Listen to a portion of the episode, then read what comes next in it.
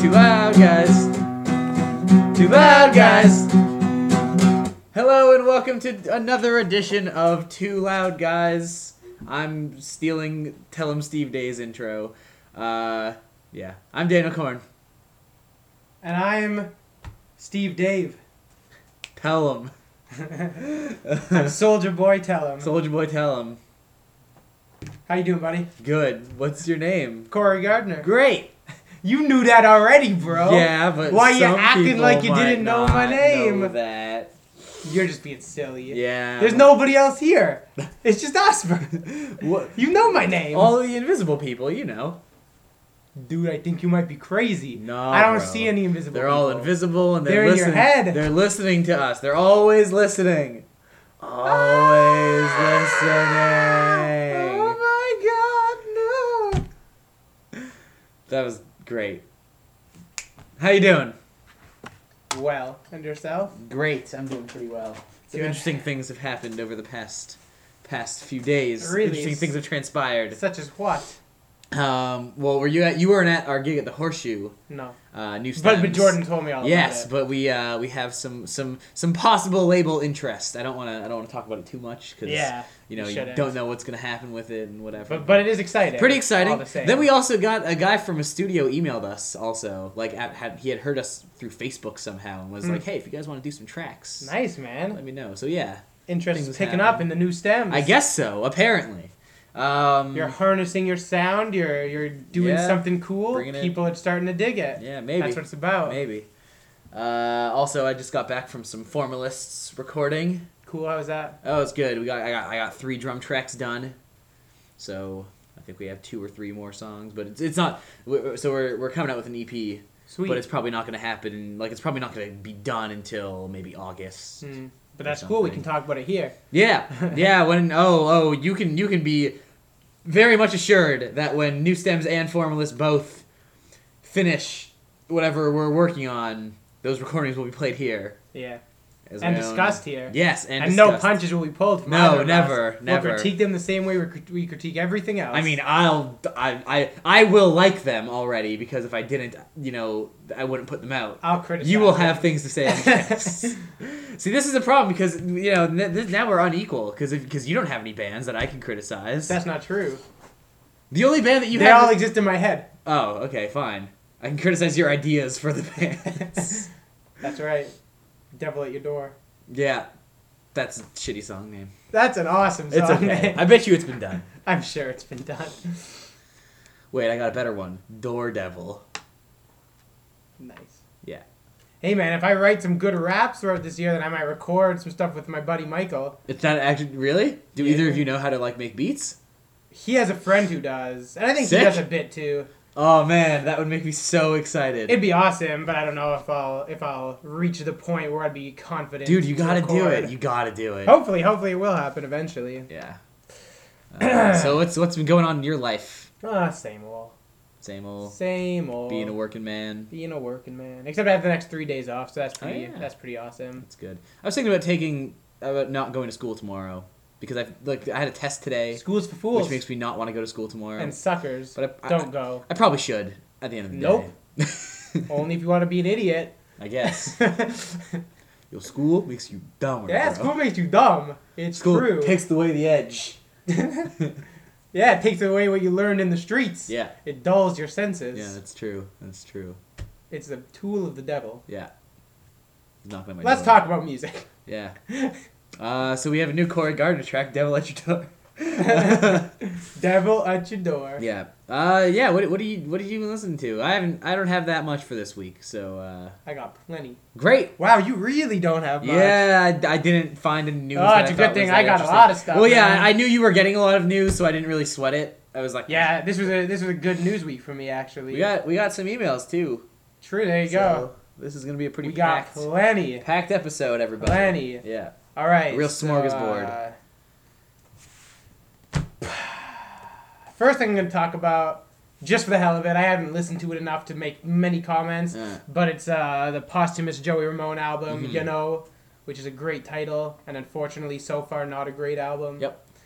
Um, I believe it. Yeah, it's yeah, it's very like it's what you expect from posthumous albums a majority of the time, which is uh, basically you know stuff that just sounds kind of unfinished and and bland and It's because a lot of that, a lot of that is what happens, where it's like you know the one person is right is in the process of writing these songs, but they're in such scraps that like you know these other people have to come around and, and make the songs Yeah. basically, and so yeah, it really ends up sounding a lot like uh, kind of uh, reheated version of his first solo album, which already isn't an excellent album, but it's a very solid one.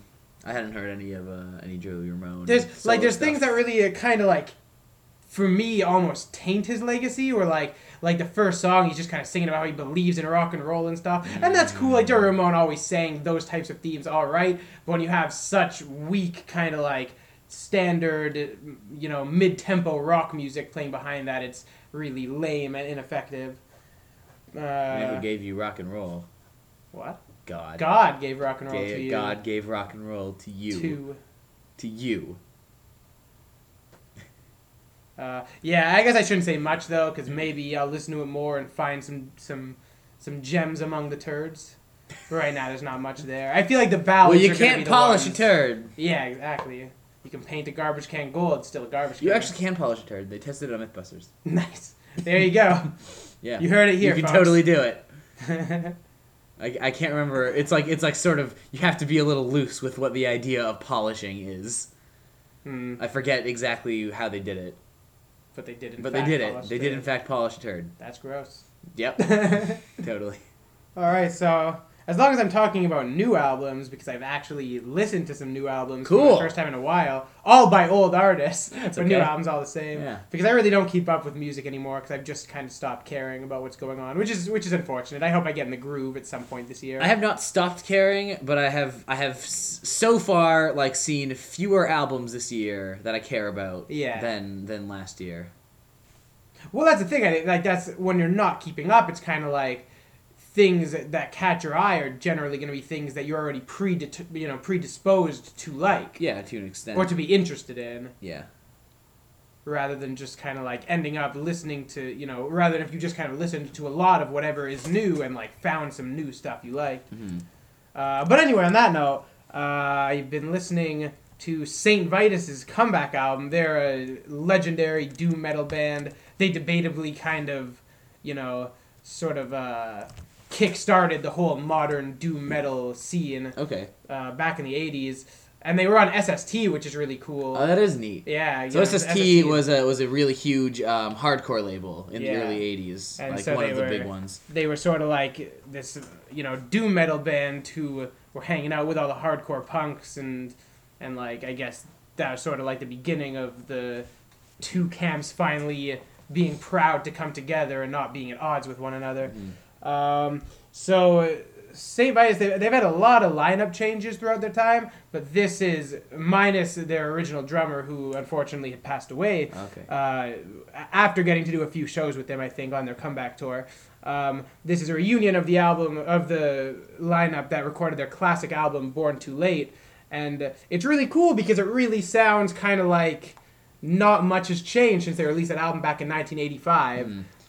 Do you have like a problem with that, or is that are you No, okay it's with awesome. It? It's like It's great because it's, it's all they should do as a band who, you know, we're always kind of like all about that simple, slothful, Black Sabbath inspired kind of music. Do you feel that it's like redundant though to like to release an album that sounds like your old album? Like, why can't you? It would be if it didn't album? sound so damn good. That's what's great about it. It's like a lot of bands will release albums that are, you know, trying or whatever to be in the spirit of their classic work, but often they don't really hit the mark as I, you know, as I discussed with Judas Priest Angel of Retribution last week. But what's great about this album is that it actually works like it's it sounds like it may as well be the sequel to that album in a really good way like it doesn't they sound they don't sound uninspired they sound like they still care about what they're playing but that there's just no reason to mess with their formula it, Right. al- it's also really uh, good that it's only a half hour long Mhm. because it's like nice and concise because of that That's actually good. That's a good segue to an album I want. If you're done talking about uh, I, I may or may not be, but go on to Okay, this, and I'll go um, back. because I listened. So Japandroids' newest album is uh, not out yet, but it was streaming on NPR this week. Hmm. So I take a, took a listen to that, and like talking about you know bands kind of doing the same thing, but it's really good. Uh, th- their newest album, Celebration Rock, sounds like exactly like Post Nothing, their first and album. it's been three years since that album, right? Yeah. Um, like it sounds like totally like the production's a little better, but other than that, it's like same exact same thing. Like same And the songs are good. Yeah, but the songs works. are all like amazing. So it's still really good. It's it's one of those things where it's like it's exactly like their old material, but I'm perfectly okay with that. Yeah. And like, you know, maybe when they come out with another album, you might want to change up a little bit. Mm-hmm. But for then it starts now, to get stale. yeah. But for now, like you know, two albums of real, and, you know, also both of their albums are pretty short. Like this one's thirty five, and I think their last was also oh, just over half an hour or ju- or or forty five minutes or something. So it's kind of like you can put them together and just have like one big Hmm. long album, and yeah. So just yeah. Right on. yeah, it's it's a really good album. I, I would recommend it. Uh, I think it might still be streaming if you want to check it out on NPR. Cool. I'll check it out. Yeah, you should. Did you do you like Post Nothing? Have No, I never got it? super into it, but it, like it has a really cool sound. Yeah, sure. uh, you'll probably feel the same way about Celebration Rock. Like, Yeah, probably. you know, I, I can't imagine you liking it or disliking it anymore. hmm You'll you'll probably feel exactly the same way about it. Yeah, probably. Yeah. See, that's a band who, like a lot of bands in, like you know, Death from Above, uh, have a sound that appeals to me, but like just don't have songs that have gotten to me yet. And that actually brings me to a point I wanted to make. We're segging fucking amazingly. Yeah. uh, this isn't even something I was necessarily going to bring up here, but since I got that seg, uh, we were talking like a few days ago, uh, not on this podcast, uh, b- about Venom Yeah. and how like how I've grown to really like their sound. I mean, I always liked their sound, but I've kind of gotten a bit more into actually sitting and listening to them. But I still think their songs are crappy. And you said that like, how can that be possible if you like their sound, you like their songs? Uh, and I, Well, I didn't really say that. It's like You didn't say can- that. I don't if you can exactly say you that you like their sound, then like you like that. But, oh, it, Right. It was specifically because you said that you like their songs, but they're a shitty band. That was what I. no, no, I said that I like with. their sound, but they have Oh, shitty songs. sorry. No, no, no, no. Oh, But your original statement was that you like their sound, but they're a shitty band, No, I don't think that was my or like statement. they're cool, but they're a shitty band. No, I know what I said. I said they have crappy songs. That's always my criticism against Venom. I would never take anything else away from them except their songcraft. But that's what I mean. There's a difference between like they have shitty songs and I don't like their songs. You're right. There is a difference. Yeah. and that uh and the point that i like I, I put it in some terms that weren't really all that good at the time but i like i was thinking about it after and put it into much better terms which is that there's a difference between style and songcraft Right. and in terms of their songcraft their songs just don't really hold up and they're just kind of boring and crappy but i guess i enjoy listening to them because they have the style that makes it awesome Mm. but that doesn't change the fact that the songs aren't really all that good See, a lot of the there's like nothing going on really. There's just the same riff over and over again and no hooks. Yeah. When I'm faced with a band like that, I tend to just listen to the bands that were influenced by that band instead that I like. right, more. and with Venom, those bands come in spades. Yeah. But the fact that they did it first still makes it there's something really cool about it. yeah, Uh, but yeah, anyway, that brings me back nicely into Saint Vitus. yeah, because you know it, it it works so well because uh, doom metal is a genre that is not about progression and so there should be no reason to expect progression from them the fact that they can make something as strong as the kind of albums they made in their heyday and probably stronger than anything they made like in the 90s when they changed singers and stuff is is just really impressive and sweet. It makes me want to go see them.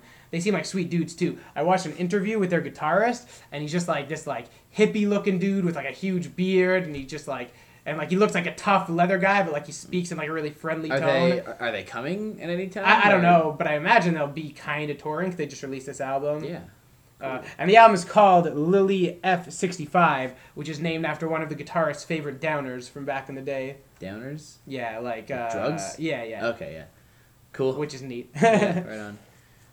Um, Yeah, that's that's what it. That's All right. I'm good with Saint Vitus now. Okay. So uh, an album that I got really heavily into this week, as I've talked to you about before, is uh, I started really giving uh, "A Grand Don't Come for Free" by Right. the Streets a listen. and that album was just fucking mind blowing, man. It's Yeah, so you know, good. back in the day, I think I had all the Streets albums on my iPod. Yeah. And and I used to listen to a Grand Don't Come for Free and thought it was a really cool, interesting album. But for some reason, I just ended up keeping only original Pirate Material. I mean that album's Review. amazing too. Like, That's a really good Pirate album. Material Yeah, great. But I don't know why I decided to keep that over the rest of their catalog. Yeah, I regret it. I think a Grand Don't Come album Free is better than original Pirate Material. Yeah, probably And I will tell you why. Um, so what's okay? So the first thing that's really awesome about Grand Don't Come for Free is that it's a concept album, and Right. it's like probably in terms of following the plot. The best concept album I've ever listened to. To the point where it's like, I don't even want to talk about the plot because there are like twists that you will understand and that are like important to the Hmm. album. It's like, uh, a, a reviewer a reviewer that I read or, or a review of the album that I read basically said that the music almost comes off more like a film score than it does like you know hip hop beats. Hmm. Yeah, I can And I think that. that was really apt because a lot of the time the way the music and the lyrics interact is like incredible. A lot of the time, Even on original Pirate Material, his yeah. yeah. very cinematic. yeah, Mike it's, it's very cinematic. Yeah, and he's got. I love his beats. I think his beats are like pretty Yeah. cool because they're this UK garage, which is a, a t- style of music that I've kind of been peripherally interested but never actually gotten into. Mhm. Um, so he takes a lot of that stuff and sort of Yeah. mixes it with other electronic. Yeah, but he hates being lumped in with those Oh, yeah. which is even Well, because- cooler, it's because his music is way more unique. Yeah, yeah, than a lot of because he stuff. mixes sort of all these things together to create these like really unique beats. Yeah. Um, but like the the beats on the album are incredible. The way they interact with his lyrics. Um, you know, there's one song where he's at a club, so the beats are like these sort of like pulsing club beats. It's kind of like this dark thing. Um, and then he's taking drugs, and then so the whole a lot of the song is him talking about like not coming up on drugs and trying to like connect with his friends at the club and then he finally starts to like come up later on in the song and when he does that the sort of main melody of the song starts to get like blurred out um, and then when he actually hits his high it comes back and it's like bigger Yeah. it's like just like really cool shit like that we listened to that song a few nights ago. Yeah. And I, I, I was just thinking like, like I was kind of stoned, so it sounded a little intense to me already, or Yeah. felt a little intense to me. And I was thinking like, if I want a drug, this song would be like really intense. Yeah, yeah, it's it's pretty intense. That album in general is pretty intense, but it Mhm. also it's like it's funny. Um, Mhm. I think one of and I think some of that just comes down to the fact that like you know Mike Skinner has an, a super British voice and uses all this terminology that like as North Americans are kind of funny to us. Right. But like beyond that, it's like it's legitimately entertaining. Like the first song where he's um he's got like these four things to do that he has to do on that day, and then each verse is him fucking up one of those things. Like that stuff is really funny. Mhm. And um, another thing that I find really interesting about it is that he actually changes his language a lot from like the first album. Original Pirate Material is very poetic in its language. Yeah. Um, you know, it's a lot of like mouthfuls. A lot of it comes off more like poetry than raps for sure. a lot of the time. Um, but what he but in in uh, in a Grand Don't Come for Free, he really like his language is a lot more simple and a lot more conversational. It makes it a lot easier to follow the plot and also to identify him as like a person, And as just like a regular person. it, right? Yeah, it's totally intentional. To make it more kind of like street level. Yeah, like, the and way there- people talk. and there was yeah, and it, it sounds like that. Like it, it sounds. There was a really interesting interview I read with him where he was talking about, um, you know, his particular flow. You know, as a rapper, Mike Skinner is not the greatest rapper of all time, and his Right. flow is really like choppy. Mhm. Um, and he was talking about how that's actually on purpose because, you know, he's really into hip hop, obviously Mhm. and all the guys that he knew, you know, would practice and practice and practice until their flow got like super good. But what would what he described happening is that you listen to this hip hop album and their flow is so good that like you lose the meaning of their words. It sort of like mixes in with the Mhm. music and it's like it's like too smooth. So his choppiness is on purpose so that so it, that like you focus on yeah, the words. so that it forces you to, to go on the words because you're like this is like so in disagreement with the music that it's like I gotta keep focusing on this. And that's an album that really like demands your attention. Like I, I find, like from the beginning, it just like immediately grabbed me, and Mhm. I had podcasts to listen to, but I was like, yeah, this is just as good. It's like listening to like a radio show or something. yeah. Uh, I, I just I, I really adore that album, and I've kind of it's it's the only album like I I have other albums that I've listened to, but it's the only album that I've like been really into in a week, and it's probably the most I've been into an album in like a year or something. Probably That's pretty cool. I'm cool. just like kind of compulsively listening to it. Hmm. Yeah, there's lots of like really good emotion in it too, and like the plot is not particularly interesting or unique, but like it's so identifiable, and it's like it's one of those things. Uh, this is from another review where they were saying the the, the reviewer was talking about like the the plot itself is not particularly great, but he peppers in all of like these little moments that make you identify with him and sort of add to this like feeling of like thickness and of depth that really works. Like there's one you know, like one of the verses in the first song is like, "Oh man, I gotta call my mom. Oh shit, did I leave my phone at home? Oh no, it's in my pocket. It's okay. Oh shit, my battery's out. I better call her fast. Oh shit, there goes my battery."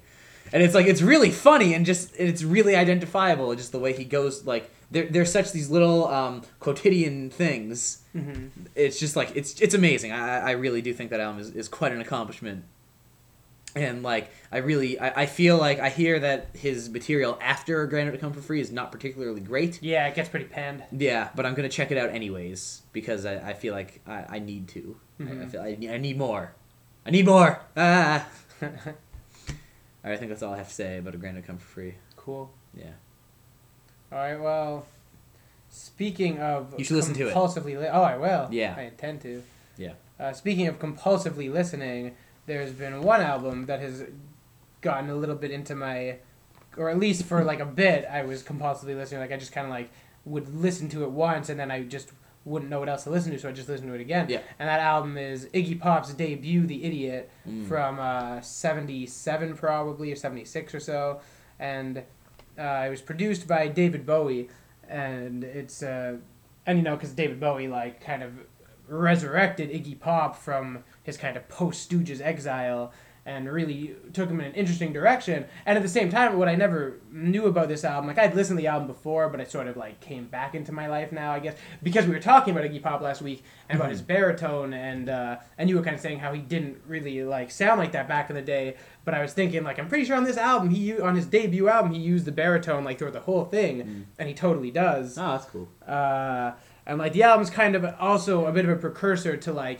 David Bowie's collaborations with Brian Eno, where it's this really weird kind of Kraftwerk funk kind of sound, and that you know I didn't realize that he sort of like began exploring that sound with Iggy Pop on this album. Iggy Pop himself described the album as Kraftwerk meets James Brown, which is a really cool concept, and it's kind of what it sounds like, uh, except like in a really weird, dingy nightclub. Um, and it's it's a really uh, just kind of like interesting album. Like you listened to his second album, Lust for Life. I listen to? Lust for Life, Mhm. and I think Lust for Life is a cool album. Like Iggy Pop is one of those guys where I'm not really into any of his material, Mhm. but I think he is a cool person, Yeah. and like a lot of the stuff I've heard by him has been great. The Idiot's a lot more interesting because like Lust for Life is sort of where he began to pursue his more commercial rock oriented direction. Yeah, like I remember the song "Lust for Life." I know because it was in a car commercial. Oh yeah, yeah, that's like Um, huge hit. Yeah, but also like that album's funny though. Like it's really Oh, yeah. sardonic. I'm not saying that it's not you still know, smart. It's yeah. just commercial rock Sure. music. Whereas the Idiot had a very kind of different, unique sound that really isn't like doesn't have any elements, you know, of kind of what you expect from a rock album. It's just like, yeah, it's hard to describe. I guess you sort of just have to listen to it. I guess it like it's a little less funny in some ways, but his sense of humor is still very much there. Mhm. And he just like there's a lot of weird dark themes that are kind of like that go throughout the lyrics. It's also just really like has a very you know it's one of those albums with a very specific kind of style and sound that and it's just kind of like there the whole time and it's a very mellow kind of feeling. So it's just kind of like it, like it's like late night driving kind of music Yeah. almost. Cool. Yeah, that's a sweet album. If only you knew what late night driving was like. It's true, but I understand the sensation. Yeah, yeah sure. cool. Um, I don't know. Should I get more? I, I have more stuff. cool. Um, so I, I had to review this album called by a band called Hey Ocean. They're from Vancouver, and the the album's called Is. And the reason why I want to bring it up is that the album is like pretty good. It's just like an indie pop The album is pretty good. Ah. Uh, now every time I say the use the, the word is, it's a pun. Yeah, exactly. Um, but the reason why I wanted to bring it up is that I'm starting to grow out of favor with indie pop as a genre. I think. Yeah, it's it's stupid. I don't think it's stupid. I don't think it's stupid at all. But it's, shitty just like, and not metal. um, you know, I got into indie pop. I've been into the, the genre for a while. I, I, I think a lot, a lot of my releases, the releases that I tend to get into, tend to be kind of in that sound. Mhm. But it's, uh, I think I'm just getting bored of it at this point. And like, Hey Ocean, for example, are a good band. They're a good band and they write pretty good songs. But at the end of the day, they ha- sort of have that same sound that a lot of other indie pop That's how I've have. always felt about it, though. And I feel at first it was almost an implicit kind of like, like, oh, this is hipster crap. It's all dull and shitty. And then obviously, like when I actually open my mind, I realize that there's plenty of great stuff within that paradigm. Yeah. But it's still kind of this feeling when I listen to a lot of it, which is even how I feel about a band like Grouplove, where it's kind of like I'm hearing the same style that like all the other bands are doing, and it like that's what makes me wonder like why am I listening to it at all? That's understandable. I find Grouplove are sort of like closer almost to like mainstream pop Hmm. than they are indie I guess pop, in moments, that's- that yeah. one song I didn't like for sure, with a girl singing. Oh yeah, that song's not good. yeah, that song sounds straight off Yeah. the radio. Every other song is good though. yeah, yeah. Uh, and that, that band's pretty big now. Like you know, I hear their Hmm. shit in Old Navy. Huh, Yeah. go figure. Um, I guess I'm not really surprised. Yeah, but it's also you know it's it's it's the same thing that I've come back to, which is that I don't really get into genres as an idea. It, it seems like I sort of I get into bands from genres. Then once I sort of you know am past the the first echelon of those bands, it, it sort of loses it. Like punk is like that for me, even though I love punk music. How do you mean? Well, it's like you know a lot of punk bands, a lot of a lot of punk bands that come out now that like sort of have are, are big deals in the punk community. I don't really care for because they're not like the best. Mm-hmm. Like I like Titus Andronicus and Fucked Up and Bomb the Music Industry. And then sometimes like a DIY record will come out that just kind of sounds like basic punk music, and everyone will freak out about it. But to me, it's kind of like this is kind of boring to me. Yeah. Um, and that's how I'm starting to feel about indie pop. Like I love, you know, Vampire Weekend's first album is probably one of my favorite albums ever. Mm-hmm. And uh, You know that I don't know. I don't know what albums I unfortunately, can- it lost a lot of its mystique for me. Like now when I listen to it, I still really like I still really enjoy the songs, but I know them so well that like they just they've somehow kind of like grown off of me, which I don't it like. happens. It's yeah, I mean that hasn't happened to me, and I don't think it will. except will. Oxford comma. I love that song. Cool. I don't know Uh, why that one always just holds up. catch a tune. Yeah. I was With always clever big on the. Uh, I forget the like the the orchestral one, the one that's like really orchestral. Like the first song? uh, M89 or whatever. Oh, M79 Doogie maybe? doo. Something. Yeah. Yeah, that's a cool track I always really like that one. But I, I love that whole album. But you know, it's like there's a couple bands like that that I can get super into, but then past the, that sort of first wave, the, the sort of like top of the top, it's like ah, I don't really care. Mhm. It's a shame. Like I, I I have to write this. I'm actually going to be writing this review tonight, um, after you leave, and it's like I have to pretty much say that like I'm not too like I feel bad for giving them kind of a negative review, but it's kind of mostly based on how I feel at in right now Yeah, about the genre as a whole, and less sort of their fault because for their part they're pretty good. Indie So you, band. so they're effective at making the kind of music they're Yeah, making. yeah. But you just can't listen to that. You just can't stomach that kind of music. yeah, music. I can't stomach unless unless it's like totally excellent and mind blowing. Yeah, at yeah. this point. Yeah, totally. Yeah. That's sort of how I feel about like math rock also, hmm and post rock.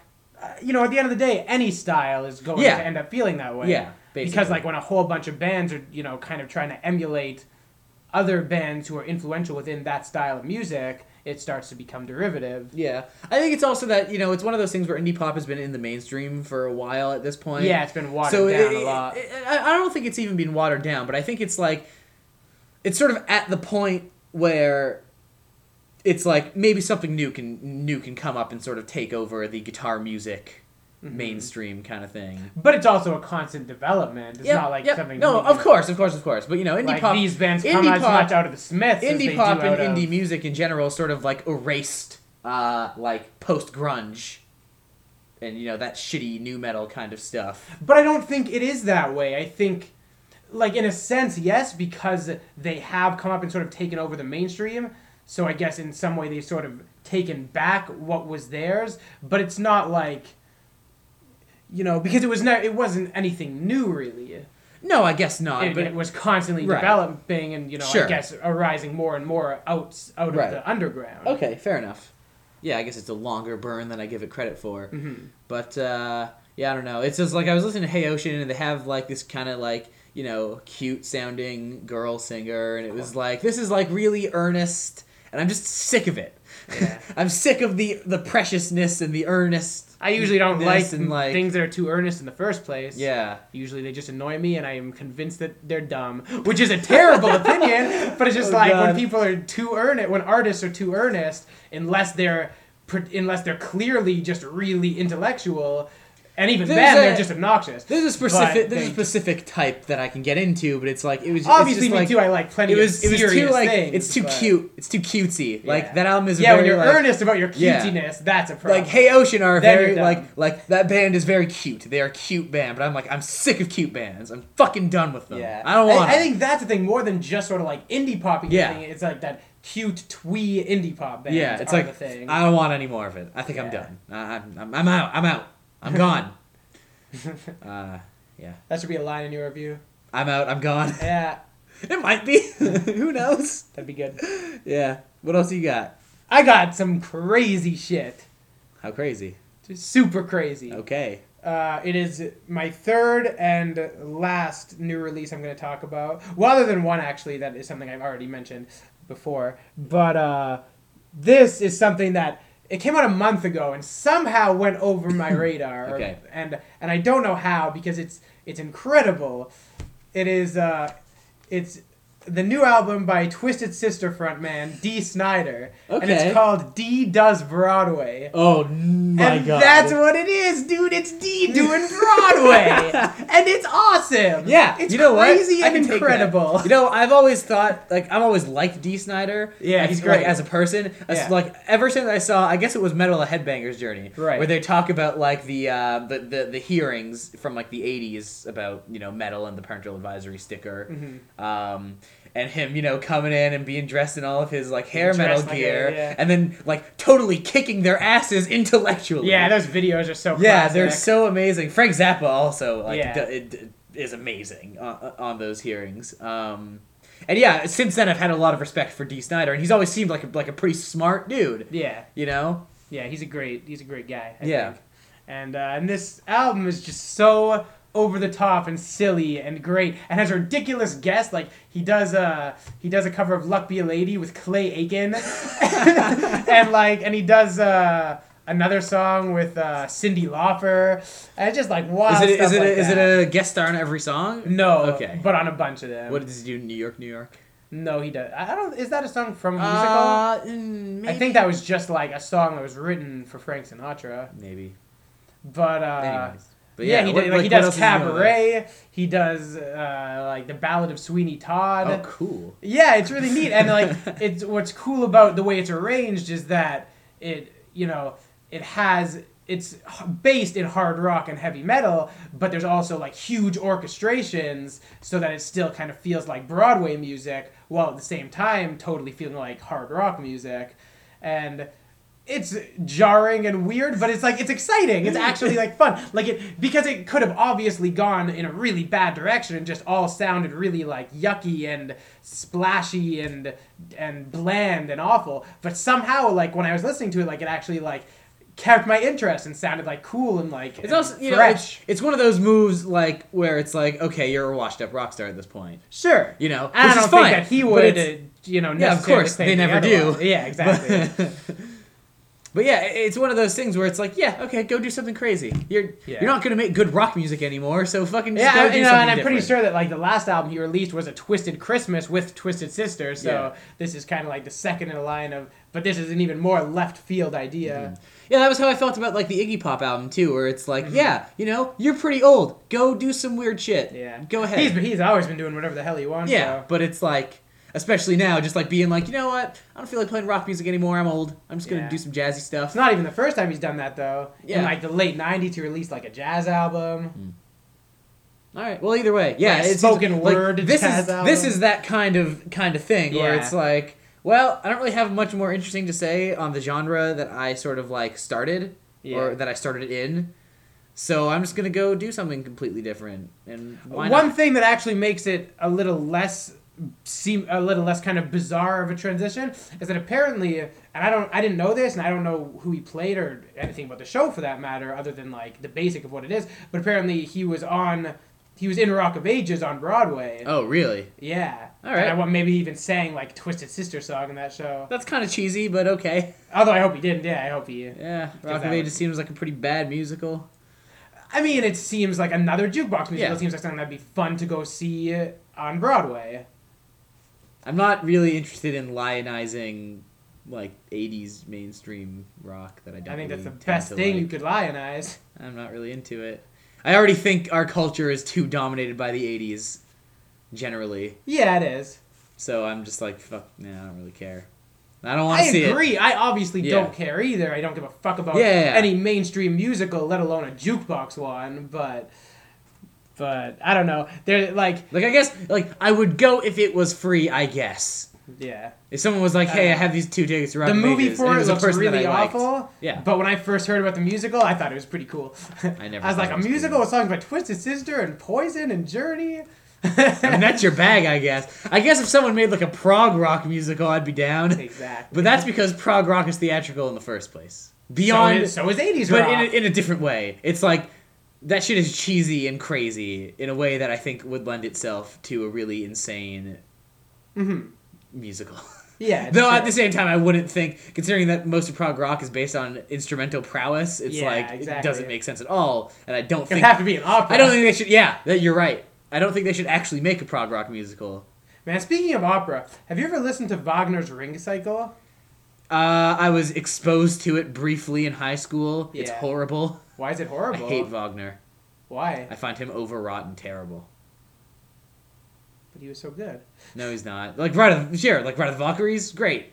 You're not telling me you've listened to the Ring Cycle. I started like I tried to dip my toes into it, and when there aren't people singing, it's really cool and like sounds really good. And, like I really love his epic. I guess often, style. Like, I it's just- so influential. I don't really like obviously. opera, and I have you know this no, is coming. I really like. Unfortunately, like I wanted to kind of like keep my open mind and like Yeah. enjoy the opera singers, but like whenever they sang, I just like I just kind of Yeah. cringed. Yeah, it, it's just such a different style, and I just tend to not like it. The only operas like, and you know, I took a music history course, obviously in in uh, in second year, Mm-hmm. so I I have been exposed to my fair share of opera, and I've decided that generally I do not like it. Yeah. Stuff that I do like tends to be sort of like the the the lighter fare, the like like the the comedy operas Hmm. of like the Renaissance era of like you know the See, I'd like to understand the lyrics. I feel like if I understood Well, yeah, singing, you gotta- would be uh, like it would make it. The problem with the lyrics is that they're really awkward to read because, like, yeah, you, 'Cause it's you know, translated. Well, yeah, because it's translated and you know it's made for opera, so it's like it's translated and a lot of the time doesn't really make a lot of sense, and it's just like kind of sounds broken and it's kind of unavoidable too. the Ring Cycle has such a deep plot.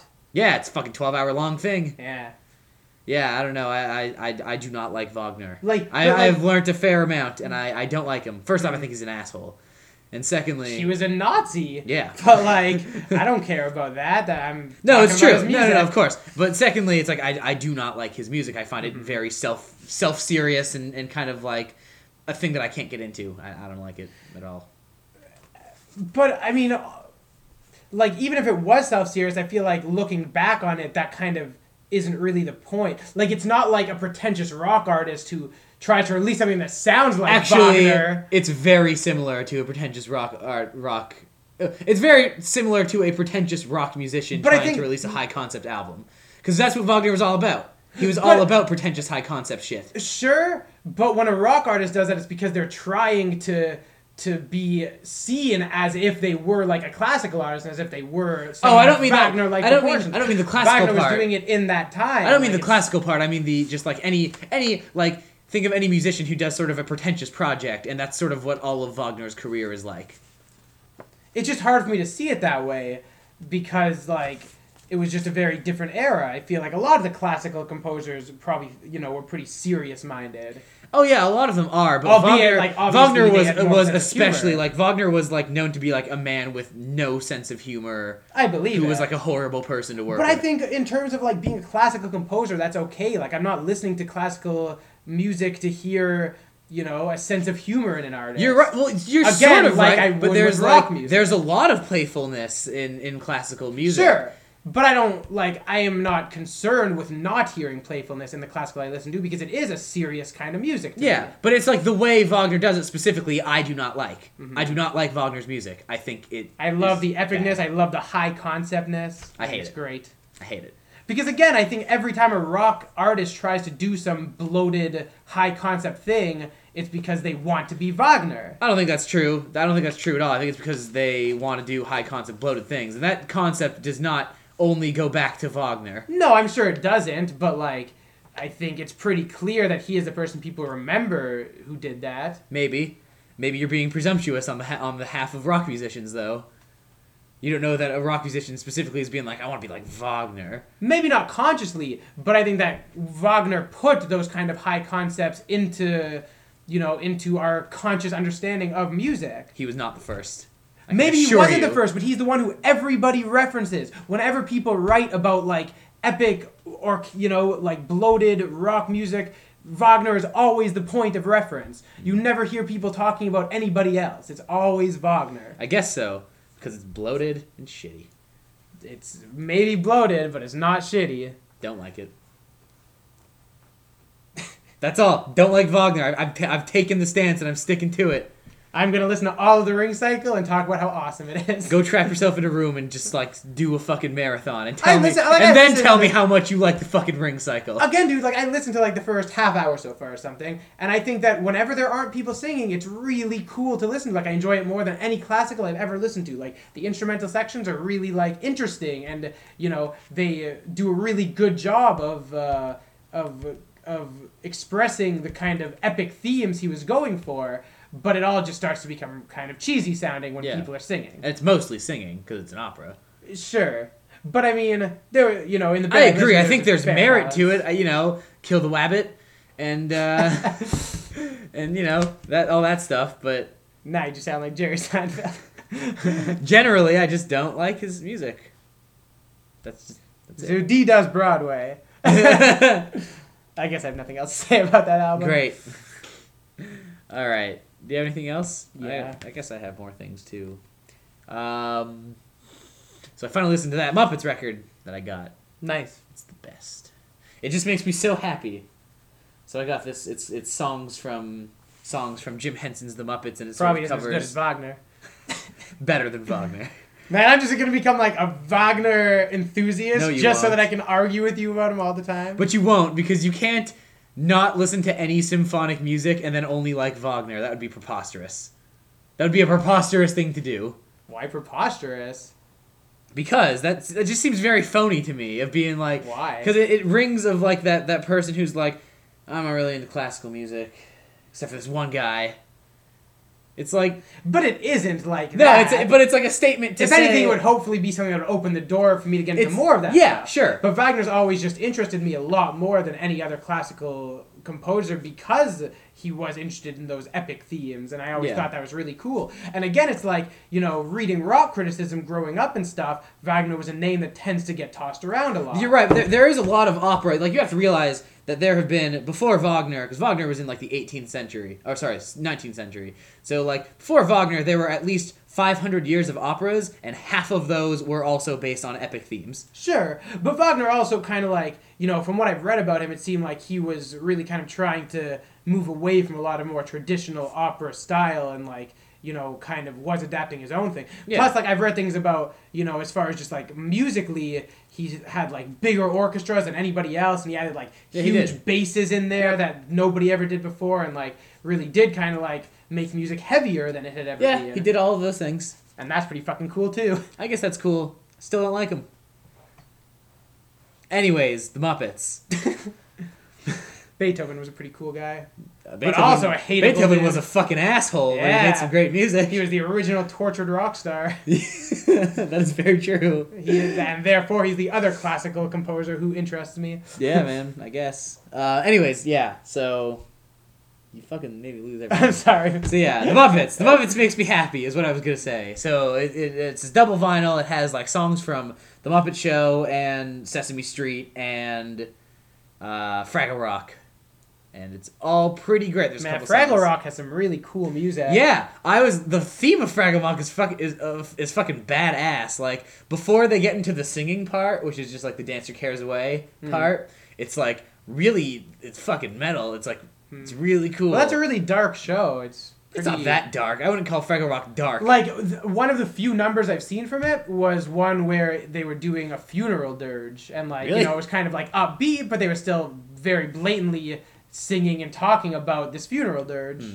And I, th- I thought that was a really interesting thing for a kid show. Fair enough. Yeah, I wasn't. Uh, I was never as a kid like Fraggle Rock wasn't really a show that I watched. That Me was more, something that was more of my introduced to me sisters. recently. Like my sisters used to like my sisters have Mhm. connections to Fraggle Rock that I don't really have. But uh, yeah, it's it's it's a great collection. I actually ordered the piano book from it now, so I'm gonna start learning some stuff. That's awesome. trying to learn "Moving Right Along," which is from the Muppet movie, the first one. I want to see that movie. Me too. It's on. It's all on YouTube. The whole Sweet. movie. That's an interesting point you bring up because a lot of things are on YouTube now, and a lot of things are on Grooveshark again. Somehow, after all of that stuff kind of like happened, it seems like you know they took away all of our download links that were on all the file sharing things online, but like, but we have taken back a lot by putting a lot of like a lot of full albums and movies on YouTube and like and on Grooveshark. Al- well, albums I never found were taken off of off of YouTube. I like I remember a time where YouTube just you know for a while after all the kind of heat of all the you know firstly there was the Viacom thing but then there was all the whatever had happened recently I don't remember what it was called anymore. You know when there was like the big- Mediafire. right? But when like when Megaupload was taken down, like what was Th- that's what I meant. Yeah. yeah Yeah. what was that called? What do you mean? What was it called? Like there was like what were the organizations who were The fucking CIA, no whatever it doesn't really matter. the FBI. Uh, but um, I- like I just remember a lot there being like it being kind of hard to find a lot of licensed stuff on YouTube. Yeah. And now it's just like if you can think of an album to listen to, you will not only be able to listen to the whole thing uh, like track by track, but like it'll be in one YouTube video where it'll just be like the whole album. I have been seeing a, a, few of those. yeah, Yeah, it's like right. because when you listen to one, like on the side list, there's just a ton more will be there. I've also seen like ones where I've where I've seen just like yeah, as you said, like forty minute long video. Yeah, that's just exactly. the album. And yeah, again, like full movies being up there, not even in parts anymore, but as a full Oh, I've, piece. I've only seen them in parts, but I've seen like a couple like a couple things legally out there, like things that are you know documentaries that people are releasing that Mhm. are like hour long and you know they haven't don't have a distribution or whatever. Like that stuff sometimes goes onto YouTube, yeah. but generally that stuff also goes onto like Vimeo. Is really Mhm. more that bag. But I don't know, it's interesting because it seems like it's sort of like obviously with the advertisers and stuff, the people who wanted to get all their license stuff off of being able to be viewed for free kind of had to strike a deal because they have to figure out how to adapt and Yeah, I mean it's one of we're those gonna keep trying where, to steal their shit whether whether Yeah. or not they want us to. where like you know in terms of what the new climate is, is it great? I don't know. Like you know the, the downloading argument is is a is a large and multifaceted argument. definitely. um, that I'm not going to get into, but it's, you know, at the end of the day, you can either choose to lose a bunch of money fighting it or try to find a way to monetize it. yeah, exactly. And I guess we're at the point now where finally, you know, a decade later or whatever, companies are finally trying to work with it and Yeah. not resisting it. yeah, resisting it was clearly not doing any good. Nope. Um. So speaking of tortured rock stars, because that was a good seg, even though it's already Even though like a that few minutes in the past. 10 minutes ago. Um, I listened because I've been reading Chuck Klosterman's Eating the Dinosaur, and like the first or second essay in that book is a really great essay about the Davidian uh, cult and and Nirvana's in utero. Yeah. And uh, and so the next morning on my way to work, I listened to In Utero, and uh, and I and I never really like I always always knew it was kind of a really noisy, abrasive album. But thinking about it in the context of the way they intended it, which was like that they wanted to make something that people who liked Nevermind would be repulsed by, kind of makes me realize that it actually is a pretty inaccessible album that kind of sounds as crappy as they intended it Oh, to. see, I disagree entirely. I think it's like I think it's awesome. Like I think it's great. I mean, no, I'm, rock I, I know. I'm not saying you're not saying that, but I think in terms of like, like there is no like people who liked Nevermind will like In Utero. It's just Right. at the end of the day, Kurt Cobain could never get away from the fact that he was just really great at writing catchy hooks. Yeah, and like for sure. no amount of noise and distortion that you pile on top of that can change that. And at the end of the day, In Utero is like, yeah, it's noisy and crazy, but it's not that it's not ch- particularly challenging. Today I think it isn't, but I like I listened to it that morning, kind of like thinking about it more in context, and I feel like people would have thought of it differently at the time. And clearly he couldn't escape that, and clearly people did go and eat up in utero because, like Chuck Klosterman said, you know, no matter how hard he tried to make something bad, like Nevermind spoke for itself. People were going to go out and buy Yeah. whatever he put out. It's also like that album still had big singles like Heart Yeah, yeah. Box. It had Rape Me and like But I, like those singles are still a lot kind of. You it's know, the, yeah, it's not the hit machine that Nevermind was. yeah, definitely. It doesn't. but- It you know like Kurt Cobain hilariously said that his biggest qualm about Nevermind is that it sounds like a Motley Crue album, and you know, and I think that's kind of the thing is that at the time, like people who could identify with an album like you know Doctor Feelgood or Appetite for Destruction could also listen to Nevermind, whereas In Utero was so intentionally more kind of like noisy and punky that those people might actually have been kind of weirded out by it and been mm. like, this isn't this like this, you know. Nevermind, But- as dark as it was, is very poppy. Obviously, It's also like Nevermind is poppy, but it's selling you, you know, what it's giving you is like aggression and angst and all those things. Yeah. And in that way, you know, of In Utero is almost better in that way. So like sure. it's almost like the people who like Nevermind will like In Utero even more because it's it's like musically it almost matches that idea. but I think that even that's better. that's kind of You know- ignoring the surface, and that the surface is very important. You're right. Yes, and Nevermind is an outlet for people's aggression, but in a very polished way. Yeah, but that's that doesn't really matter though, because I think it totally Matters. I don't think it does. It Smell- matters the reason way why- people hear The reason why "Smells Like Teen Spirit" was such a big single was that it was like a blast of aggression, and that it had an accompanying music video that was dirty and like, you know, had these people in a sweaty ass school gym. And it was all an illusion because out. it was all very uh, It polished. was, but that's what people wanted, and in that respect, in People want the illusion, not the real thing. But I, I would argue that In Utero is not the real thing at all because again, the songs are too damn catchy. Like it has some really catchy moments and some of the most beautiful songs, but there is a lot more dissonance on that album than there is on Nevermind. There is, but a lot of it is you're talking about surface level, and a lot of that is merely surface level.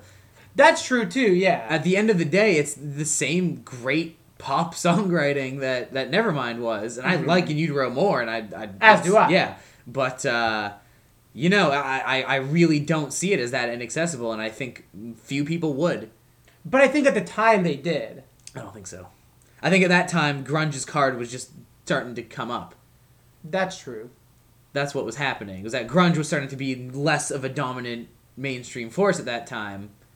You know, a couple years after Nevermind, and so, you know, probably didn't sell as well. But that album still sold fucking gangbusters Yeah, yeah. at the end Based of on the day. Nevermind. yeah, I don't know. I'd be interested to like find out what the listeners actually thought of it at the time because I really do feel like that album would have been kind of difficult for a lot of people who were fans of Nevermind, mm. and not for people who already listened to Yeah, no, I know you know saying. alternative rock Yeah, yeah. music, but for people to whom Nevermind was their first exposure to alternative rock music. yeah. Yeah, I get what you're saying. You know, fucking. That's a. There's so much feedback and shit. It's There's, I mean, you know, the way that album opens is with like this crazy Yeah. dissonant chord, Exactly. but then it goes right into "Serve the Servants," which Yeah. is like the fucking catchy ass riff. Yeah, totally. You know? sounds like surf rock. Yeah. Oh man, that album. Man, that album. okay. Um, This Oh, conversation isn't over. is it not? Oh, it's over for now. For now. Okay. Yeah, you can keep we'll giving return. me. Yeah, sure. Um, did you hear the new Gambino track? The one with Beck on it? He does a con- he does a uh, track with Beck. Yeah. That's awesome. It just came out. I have not heard it. Is it good? Yeah, yeah, yeah, it's pretty good. Like Beck, you know, Beck spits fairly well. It sounds like Beck. And- it's it Beck's rapping on it. yeah, it's sort of like Beck sounds like Beck and Gambino sounds like Gambino, and that's Sweet. kind of it. But like, yeah, it's a, a, good- really it's a good, good, track. collaboration. It's a good track. down with that. Beck also just released his his uh, his single, like his new single that he's putting out on um, Jack White's label. Oh yeah, how was but that? I haven't I haven't listened to it yet. I Mm, just okay. saw it before on the way over. here, Loser came up on shuffle, and I was just thinking about what an awesome song that is. That is an awesome song. I don't really And, like, like- I don't really like Mellow Gold. True. But I that like is that album. that is an awesome song though. Yeah, like I think, Yes. Uh, like it's funny that I just listened to that song that you're talking about him being on a childish Gambino track because Beck obviously isn't a rapper. Yeah. he is not, you know, known for his rapping. No. he made Loser to spotlight what a bad rapper he was, but like the fact that you know. But I, uh, but at this, that said, Yeah. I've always found his raps really It's cool. all yeah. It's all, I mean, it. it's one of those interesting things where it's like Beck is not a rapper, and you can't really call his music rap music, but it has like there's a lot of rapping on it. Mm-hmm. yeah, like just like on way, his on Odelay especially. yeah, like the way Beck, uh, I guess, sings or the way he vocalizes is a lot like rap music, Yeah, which is hilarious. and because Odelay was produced by the Dust Brothers, it had a lot of those flourishes. yeah, I feel like in his later stuff, he really kind of abandoned doing things that a little like bit like something like Guero is definitely a lot more. Uh, but even that has some, you know, that has some stuff on it. Hmm. Like Epro, Pro, E verses are kind of like rapping. I haven't heard that track in a Yeah, long time. said no. oh, I've heard it, Oh, okay, but not in a long time. Yeah. cool. Uh, I just wanted to mention that. Childish that album. Gambino and back. That's sweet out. though. That's a that's a collaboration that makes me happy, and that makes perfect sense. Yeah, Right on. yeah. Um, I could talk about more albums, but I don't really have to. I've said all the things I really wanted to talk about. All right, let's move on to some news. I'd like to get to. I'd like to get to some emails. Okay, got- yeah, yeah. A couple, so maybe. Uh, So I'll I'll save whatever other albums I want to talk to, and maybe talk about it some other day. Yeah, cool. Uh, yeah, let's get to news. So first, the news that excites me most, and I, you know, we already spoke about this, and you said that this has already been announced for a while. Yeah. But for me, this was news, which is that the new XX album is going to be coming out real yeah. soon. Well, it's been announced for a while. It didn't have a date and it didn't have a name, Mhm. but now it does. I, don't- I Yeah. don't, what, do you know what the date is on it? I don't know what the date or the name is. All right. But I just saw new XX, and I was like, yes, Yeah. Cool. I'm excited yeah. because I like listened to that album so much. Great. and then associated bad memories with it, and now it's just kind of like it's just like off of my heavy too bad. rotation, constant repetition that it was. That's too bad. so uh, so I need to hear some new music. That's what happened. them. That's what happened with me and uh, and the suburbs Hmm. for a little while, Yeah. and then it was, and then you know, at one time I listened to the suburbs and I was like, all right, this is still making me feel pretty good. So I guess that's a good thing. Yes. like yeah. it's like, one right, day, is- one yeah. day I'll go back and You'll listen get to back into debut it. and feel that way. Yeah. But right now, it's just one of those things where it doesn't belong to me anymore. Too raw. It belongs to an X. Yeah.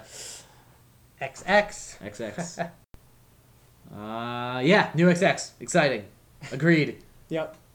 So some more uh, release news. Apparently, in the next year, Serj Tankian from System of Down is going to be releasing four, count it, know, four I heard about albums. Why? I don't like his solo career, No. but it's an Well, interesting idea. The fact that one of them is going to be a jazz album is pretty interesting. Yeah. I guess. Like, it definitely doesn't, you know, he hasn't inspired much, you know, he hasn't uh, inspired much, much trust, I guess, with his solo albums Yeah. to be doing something like this, but maybe it'll turn out good. I'll have an open mind about it, but I feel about this pretty much the same way I feel about Green Day's three album thing, Yeah. which is that you know what? I feel better about I this. d- yeah, a little because bit. Serj It's to me is just Day. an inherently more creative artist. Yeah, and, and he that is in- definitely true. But it's like at the end of the day, you know what? If you are releasing that many albums at one time, you're maybe you need better quality yeah, control. like you're spreading yourself I, I don't really know anyone who can write more than fourteen good songs in a year. hmm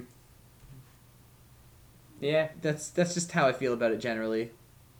Um, I don't know. I'll probably listen to at least one or two of them. But I did listen to Serj Tankian's first solo record and was uh, underwhelmed, to Yeah. say the least. I haven't heard his second one, but I remember his first Does he have a second one? Yeah. Oh, I didn't even know that. Yeah, I'm pretty sure he released one this past year. I would maybe listen to that. Maybe I should listen to that. Maybe I'm wrong, but I'm pretty sure he released a second album. All right. Well, I I, I will research. Yeah.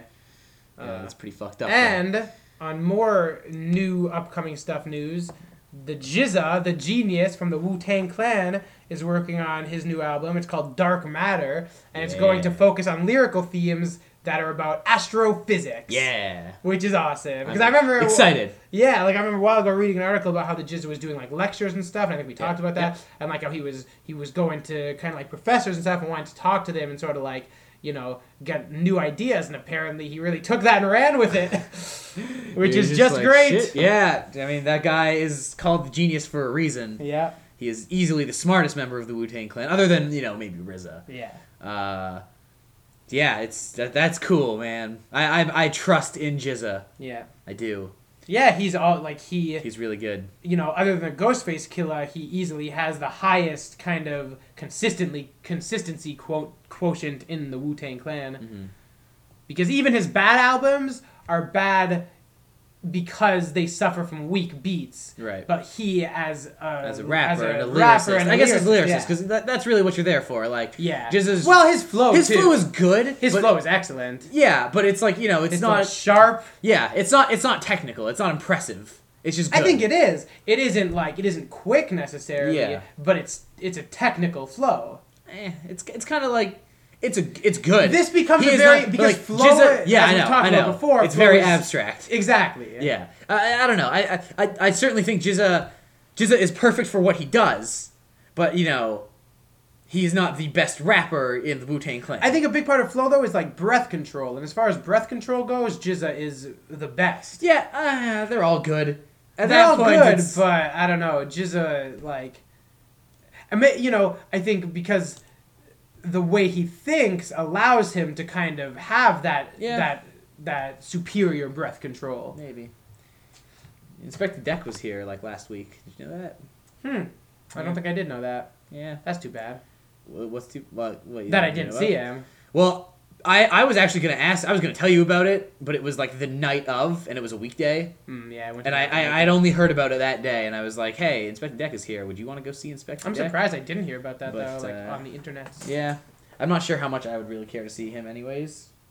I would care enough to spend like twenty dollars, Yeah, that's about how much. and that's probably how much an Inspectah Deck show would cost. It might have been like 25.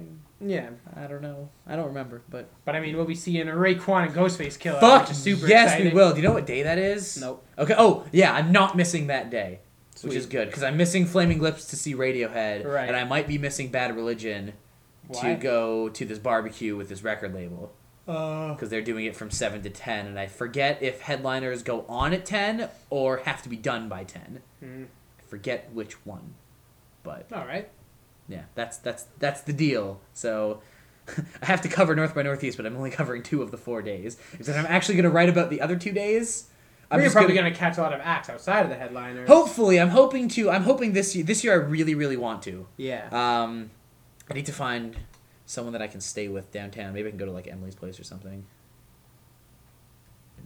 That way, I can like stay up. Downtown. Emily, like our old friend Emily. yeah, Not yeah. your girlfriend. No, not my girlfriend. She, doesn't lives, live she lives in. Markham. See, it's confusing because you're always talking about Emily on this yeah, podcast. I know. You said that as if it was the same. Emily. Different Emily. Different Emily. um, but yeah, I don't know. I gotta, I gotta, I gotta figure that out because I, I really do want to go see bands that are not just the headliners, yeah. which I think is totally possible. Mhm. So I'm hoping, and I'm hoping that you guys will also do that with me yeah. because seeing that alone is kind of Yeah. Hope. Yeah. Maybe. I'll come. I don't know. I'm just. I just don't know if I want to spend like seventy dollars to see a bunch of bands who I uh, haven't heard of. oh, it's so sick though. No, there's anything wrong. the pass like, is love the to best see bands I haven't heard the of. pass is so good. I'll guide I you. mean, I- guide I didn't you mean it well. like that. I didn't mean it in that elite. no, but like, like only pa- things no, I no, know no, no, no, of course. seeing. No, no, I, I understand what you're saying though. Um, Yeah. Where it's like, and that's always been the thing with North by Northeast is that the bands I always want to see the most are like the headliners who are playing for free. Yeah, But also like seventy dollars to get into like all these shows is an amazing deal. Sure. And you have a job. You should you should do it. Yeah, but I have a job so I can save some money, and I have to. I have so many other financial obligations. That's true. It's true. But yeah, Anyways. time will tell on that one. Yeah. One final uh, upcoming release news piece is that uh, Ozzy Osbourne was talking about the fact that Black Sabbath have 15 new songs Hmm. in the back burner already. Hmm. So that's pretty cool. Hopefully, there's something good going on. The title isn't encouraging. Apparently, he made a hint in his interview that the album title was probably going to be 2013. And I heard that, I was like, oh, that's. I, these songs can't What be does that mean though? A hint in the interview. Like what? What does that mean? The, the the way he worded it was really weird. It was like, uh, the year the album is gonna be released, 2013, is probably also gonna be its title. Like that was basically how he said it, That's but in a more cryptic, less obvious way. so is that? So is Bill Ward in there? The drummer? Yeah. Nope. Well, he, then I he don't want to hear it. officially not a part of. I know it's a real shame that he's not there. I have no. In- if it's not real Black Sabbath, I have no interest. Yeah, yeah, for sure. Um. Yeah. That's all I have to say about that. What's this? What's this Lauryn Hill news you have here? Uh, Lauryn Hill has triumphantly returned to New York for a, a one night only kind of uh, set. Man. Yeah, and like I read the Rolling Stone review of it, and it just sounded like a really cool night. You know, she, her and her band have always kind of like really switched things up live, and the, Since. probably just trying to live her personal life. Yeah. Um, yeah, and like her and her band have a have a tendency of kind of like making their songs very different live, Mm. and apparently. Uh, True to form, that is what they did this night, and it sounded like a really exciting show where she just seemed really kind of like grateful to to be performing and stuff. Way cool. Yeah, Love Lauryn Hill. yeah, me too. Just great. Yeah. Do you have any news? No, I don't have any news. Oh, okay. All the news that you're talking about here is like the only stuff I would I would Right, possibly write down right. anyways. All right, Limp Bizkit have officially fired DJ Lethal after Stupid move. after months of this Worst kind move. of. Yeah, Dumb. yeah. Like if there was one member of their sound who was integral to it being kind of cool, other than I guess Wes Borland, it was it was DJ Lethal. DJ Lethal, break it off. Whoop whoop whoop whoop whoop. Uh, so sick. See what they should have done is all banded together and fired Limp Bizkit, or fired Fred Durst, and and had an awesome band without Fred No, Durst. No, but you can't because if you take out, it's like it's like a bad movie. It's like if you make that bad movie good, it wouldn't be a good movie. Right. It would just It would just, just be, be like yeah, it would just be kind of boring. It's the same way. If you don't have the train wreck of Fred Durst, then what is Limp Bizkit? They're nothing. They're don't know. nothing. They're a tight band with a DJ. Yeah, but that's not enough. Add a better rapper, and you might have something. No, because if you add a better rapper, you lose the charm of what Limp Bizkit is all about. I guess so. I mean, uh, you wouldn't call the band Limp No, Bizkit. but the fact- you would call the band something better than Limp Bizkit. The fact that Limp Bizkit are kind of terrible is what makes them entertaining. sure, but it's also what makes them unlistenable. They're not unlistenable. They're not. They're totally not. Uh, I wish that were true. Oh, I really they're- do. They're I so really love their cover of. There are no better things to listen to when you're just around a bunch of friends and you just want to have a good laugh. There's nothing better. Oh, Tenacious D's first album. But uh, other than that, there's nothing better than putting on some fucking Reel Big Fish. Generation. No, that's not having a laugh though. That's just having a, that's having a good time. Really, which made me laugh plenty. I mean, they do. They're a funny band, yeah. but that's not what I'm talking about. Yeah, true. yeah. All right. Um. So when God closes one door, He opens another, because uh, Trash Talk have been signed to Odd Future Who are Records. Trash Talk? They're kind of a hardcore band, and uh, I like. I remember, I guess Tyler the Creator talking about them or them doing some shows together, or something like a few months ago. So I listened to their album, and I didn't like them. Okay. And now they're signed to Odd Future Records, but it's Cool. still cool because Yeah, it's, it's like, cool that because it's sort of like the first non hip hop act to be a part of the record label, Yeah. other than the internet, I guess, if they're on that label. Which Yeah, they they must be. Yeah. Yeah, I mean, still really, like what's cool is that act. they're the first act that are not affiliated with Odd Future. yeah, exactly. Which is kind of cool. yeah, Kind of interesting. yeah. So that's neat. All right. See what happens with that. Um, new Beach Boys track. Did you listen from to it? there to back again? Did you listen to it? Yeah. Was it good? It was better than the, that's why God made the radio. All right. Like it, it's a ballad, Okay. and it kind of you know as much as it still feels a little too glossy like that other track did, it still really has the feel of a classic Beach Boys ballad. So it's kind of nice in that sense. I guess, but It made it much it's- enjoyable. It's one of those things that I'm always gonna say, which is like at the end of the day, you're not gonna listen to the new Beach Boys record over one of their classics. No, definitely not. But it's redundant. But you know, useless. it's still it was a surprisingly effective uh, kind of uh, you know like Beach Boys ballad. Piece of nostalgia. yeah, I exactly. guess. Yeah. Exactly. All right. Uh, is that it for news? Uh, I mean, I'm really, I'm really closing on an anticlimactic note, but I do still want to talk about it because it's kind of cool. There's uh, a new book coming out, which is uh, an oral history of the Meat Puppets called "Too High to Die." That's cool. Yeah, because the Meat Puppets are always a band who I kind of like, you know, how I've always really dug, but don't really think about that much, and so I never have been all that interested in kind of like, you know, learning more about their history and stuff. But this book, you know, the fact this book is going to exist makes me realize that I am interested in learning about the Meat Puppets. That's cool. I, I I'm not. I, I mm-hmm. don't think I can say that, yeah.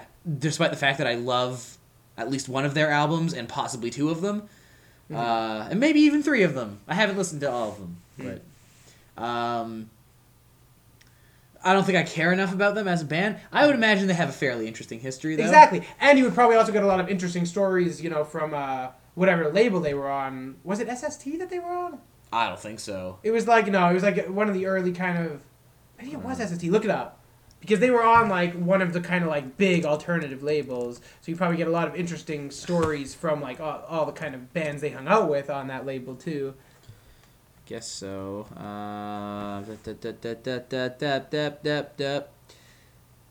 Yeah, they were on SST. Right, yeah. There yeah. you go.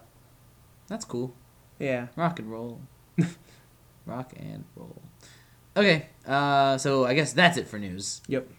Okay, um, let's get to our emails. We have two emails from the same person. Can you guess who it is? One of our many faithful listeners. yeah. So, uh, okay, so this is Sammy, um, as per usual. and uh, he has gotten into the habit of putting all of his emails in, in, in caps lock for some reason. So we have to read it that way. okay. Hey, do. loud guys! Two questions. One, what are your general thoughts on video game soundtracks and how effective they can be in a game? Two, many critics have claimed that the soundtracks in the old Tony Hawk games are fantastic. The soundtrack for the Tony Hawk HD collection was just announced, so tell me, is this list any good? and Wait, then. wait, and then there's a list, and then And then there's a list of the songs that are going to be the new Tony Hawk soundtrack. Cool! Thanks, loud guys! Sam, memorycomic.tumblr.com. Shameless plugging of his awesome comic. Yes. All right. So number one, general thoughts on video game soundtracks. How effective they can be in a game. I mean, that's like first. I mean, there's no point in talking about video game soundtracks. Really, soundtracks as a whole. Yeah. Because it's the Because same like- purpose. that's- yeah, exactly. Which is like, of course, it's effective. yeah. They're extremely effective. That's why music is there. yep. that's kind of all I have to say. And like Me- sometimes, yep, I you know, agree. it's like that's kind of you know, that's, That's, all. right. That's why it's there. and, and, like, you know, if it's not effective, then maybe you have a weak product altogether. Yeah, and there are, there are definitely times where something can be better because it has a great soundtrack, or, Or worse be- because yeah. it has a shit soundtrack. like like that scene in The Watchmen where it's a sex scene with Leonard Cohen. yeah, Hallelujah. horrible, and that scene was already cheesy, Yeah. and then like with that track, it just get becomes really bad. Yeah. Um, But I mean, I guess because he wants it specifically to video games, and I'll say that you know, like in terms of video game soundtracks, actually, Tony Hawk ties in really nicely to this because the Tony Hawk games, at least the first three or four, are all really good games. But part of that is just because of how excellent their soundtracks are. Yeah. Um, Tony Hawk soundtracks always introduced me to a lot of great music. Yeah, yeah. I mean, I mean, the- Tony Hawk Underground's the reason I'm a Kiss fan. that's funny. Yeah, that was That's funny, especially because I think by the time it hits the Underground series, their soundtracks become they're still good, but they're less like they're less identifiable and they're less thematic. But Underground had three Kiss songs. So that's ridiculous. Well, you know is that why? though, also is that also when you can play as Gene Simmons in it? exactly? Yeah. Okay. And at the end of the and game, then, then you got a circus, right? Like You're at, like, a psycho Kiss concert. Yeah, yeah, yeah, yeah. yeah. Yeah, I remember that. And so like that, like I only realized recently, like I only went back and kind of thought about that and thought like, wow, like when I was playing that game as a kid, it burned the the likeness and music of Kiss into my brain, Yeah. and that is why you know, like they stuck for as yeah, I mean. I, I can probably attribute Tony Hawk games maybe to getting me into punk music. yeah, me too for sure. Like, Like, that know- and the Digimon movie were like my first exposure to punk rock. Yeah, like you know that first album was like had a lot of great punk on it. yeah. um, and also had also introduced me to Primus because it had Jerry was a race car driver on it, and uh, yeah, probably my first. I'm just gonna say, looking at this list right now, Disappointing- There's a disappointing yeah, list. like there's a few of the kind of obvious. Yeah. Well, the problem is that only offenders. only half of it. So they're releasing this Tony Hawk HD collection, which is Tony Hawk's one and two, or levels from Tony Hawk's one and two, and they're re-releasing it into like this package. But I guess they couldn't get the licensing to all the songs, so only about half the songs are actually from those two games, and the other half are like newer tracks that they had. Uh, yeah, Maybe that's why I don't know yeah, any of these it's, songs. So I, I think it's a totally shitty soundtrack. It's disappointing. Half of them are okay. Pl- like all the songs I know on here are great songs and like typical kind of like Yeah. video game from the era. But all of them are from like those games. Like probably the first half of them, like the Power Man Five Thousand song. Like Worlds Collide is not a great song, but that was at least in Tony like Hawk. It was in. Tony Hawk Two. It's okay. It's fine. Um, Bring the Noise was in Tony Hawk Two. That's a great song. Superman was Tony Hawk One. Uh, Did you know that the singer of Power Man was 5000 is Rob Zombie's brother? No, that Yeah. makes a lot of sense. Yeah, it's pretty cool. Yeah. So Except yeah, Rob Zombie's way um, better. is this list any good? No. it's half good because half of them are from the tra- are from the actual games, but Yep. disappointing. It's pretty cool. that There's a track that is listed as LP featuring Trent Reznor. That that makes me. That's probably a newer one. Yeah, I mean, you know, It's also cool. There's a Pegasus XL track. That oh hell, I, I did not notice that until Yeah, right now. yeah. That is totally cool. That's interesting. Pegasus XL are a hilarious band, You know, and then there's like Bad Religion and Lagwagon. but that stuff's from the earlier the, from the, the earlier games. Like yeah, the Goldfinger ones. But I think it's cool because those are all the kind of like punk songs that you'd expect. yeah, like you know, it'll probably fit the game just fine. But I think it's a bummer that they couldn't just get the soundtracks from those two games. Mhm. Uh, Thanks, Sam. Yeah. Okay. Second question. Hey, loud guys. Whoa, wait, wait, this is really long. I don't think we have to. yeah, yeah, let's not shout this whole whole- thing. I, Okay. I'm gonna get a headache. I don't even want to read the whole thing because it's really redundant for the first little while. Basically, Come on, man, be concise like us. Yeah. um, okay, so basically, let's from the okay. Do you what do you think of the idea that some bands might have an aged cutoff point from which listener can no longer get into the band? That's something that I guess we were talking. yeah, we've talked about that before. Because you clearly you have not been paying can't get into. Motley Crue at uh, I don't know when you're out of high school. Yeah, I think there's definitely there's definitely a cutoff point. I think to some things, to some. I'm things. saying come see, come saw. Except that's wrong. I'm saying Well, kinda sometimes. yeah. Sort of. But you know, it's all about your mind state. Yeah. At the end of the day, like I could get into anything at any age just because Yeah. it's what strikes me. But I do time. think I do think there is uh, the way it hits you maybe is different. You think about it differently. Yeah, but I think there is like a certain thing like I think it's a fair thing to say that because I am in my 20s and into a lot of other music, it's really hard for me to get into like 80s metal. Mm-hmm.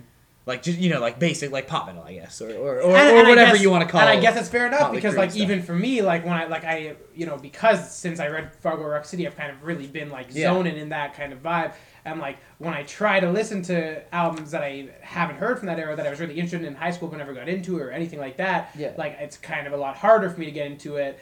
And I just kind of don't really like it, as opposed to the stuff I already was already familiar with from that era, so it's already kind of a part of me. Yeah. Um, it's uh, yeah, it's one of those things where I feel like it's like because I think there are certain bands that like specifically appeal to people that are younger than the age of those bands.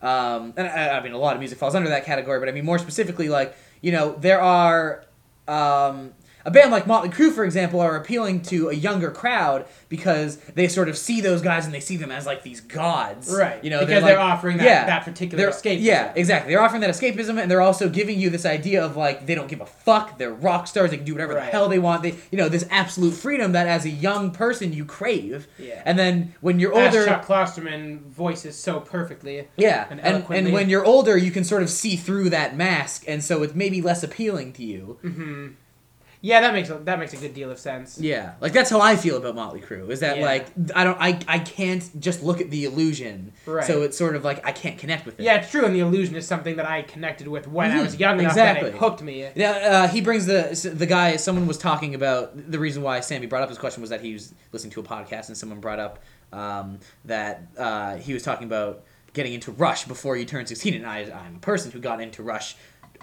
about that time, like when I was fourteen Yeah, or fifteen. As am I. But uh, I don't know. I don't think that's true for Rush necessarily, but it's it's also a thing where you know Rush were sort of the first intelligent band that I listened to. You know, their lyrics were talking about like philosophy Right. and, and that kind of thing. So yeah, maybe if I had heard other music in the same vein before Rush, and we've talked about we talk about this a lot, is you know maybe I wouldn't find Rush as great as I find them now, Yeah. or as I found them back then. Um, so Sammy's opinion is that um, to offer my own opinion and not just to throw you can you know read it in caps. I don't. Uh, I don't want to. Okay. And not just throw the question out there, I would also bring up the idea of the aging bands themselves. A 14 year old might have a different time trying to get into Green Day today versus a 14 year old a few years ago hearing Dookie Super Hits and American Idiot for the first time. I'm not really sure what he means by that point. I think what he means is uh, is that like, you know, for me, for instance, I think that like I and it's something I kind of make conscious efforts not to do, which is why I do kind of try to listen to stuff like this new Saint Vitus album or new Judas Priest album or whatever. Is that like in my mind, like I'm always more inclined to relate to people who are closer to my age. Right, uh, rather than kind of listening to older guys. And I think the point Sammy is making is kind of like that, you know, now that Green Day are kind of these older guys, Yeah. when you're a young teenager, there's less there for you to relate to. Right. I would also. I'm not sure though because I I, I think that it's either that he's saying that or he's saying we're interpreting an email um, or he's saying that like green day today is different than what green day used to be back in their youth Maybe that they're just kind of no longer in their in their prime. yeah Which I guess is Which is also kind true. of the same thing. Similar Different roads. you're talking about it yeah you're talking about it thematically and, Right. and i'm sort of interpreting it more as like sound wise yeah. quality wise Yeah, and I think that probably makes more sense here. Yeah, I mean, when he says a 14 year old a few years ago hearing Dookie and whatever, like, Dookie is still out there, and, you know, I got into Green Day 10 years after Dookie, Dookie Yeah. came out, so it's like, that's not really the problem. Well, let's just stick with American Idiot though, because he also mentions American Idiot. Yeah, which is and then interesting. When that album came out, that's what got all of us into Green Day. You know, our kind of generation. I was into Green Day. Eh, was I into Green Day before? I was. I had. I was sort of getting. I. hmm. I guess I had. I had already heard Green Day and liked Green Day, and I guess the American Idiot single sort of cemented it and made me go into them a little deeper. See, for me, I was still a classic rock purist. Okay. And so, like, you know, everyone was talking about this new thing, American Idiot, and I just thought they were some crappy new band. Mm. So like by then I had known, you know, like I knew like Basket Case and Hitching a Ride, and like I, you know, I knew Green Day's songs. yeah, I didn't. For me, it all before started with American, Idiot, came out. But it's interesting because American Idiot is sort of the start of their modern of their modern phase. Yeah. Of their modern phase of sort of being this kind of band that you know are kind of An arena rock band. Yeah, an arena rock band instead of a punk band, and I I still like American Idiot as an album. Or instead of an alternative band. yeah. I, I can't really listen to American Idiot. I still think it's a good album, Yeah, me too. but I definitely think. Green Day past then has has definitely been uh, a different entity entirely. know, so what's the question? I don't know. He's just throwing out his opinion. I think. oh, I see. I see. But yeah, yeah, I think I think some bands there, there are certain types of bands that do have something of a cutoff point, and that's obviously not an absolute. Right. But I think there is there's definitely a cut. th- there are there is music that is harder to get into when you're older, and just the same way there's music that it's you know when you're younger you can't understand Mm-hmm. a lot of types of music, and it just sounds weird to you, and then when you're older you can totally appreciate it. Mm-hmm. You know your taste is gonna change with age, and that's just that's just how it is. Yeah. And the things that you do happen to take in as you grow up are what's going to affect the way it changes. Yeah. Um, so yeah, thanks for the two emails. Uh, that's gonna wrap it up. Um, I think. Yep. So if you would like to email us, like our friend Sam did, um, you can email us at two loudguys at gmail.com. That's the word two, not the number. Um, you can also check twoloudguys.blogspot.com for uh, links to the music that we were talking about this week. Follow along with us, give us your opinions, and do that kind of thing. This has been Too Loud Guys for June 4th. I'm Daniel Korn. And I'm Corey Gardner. We will catch you next week.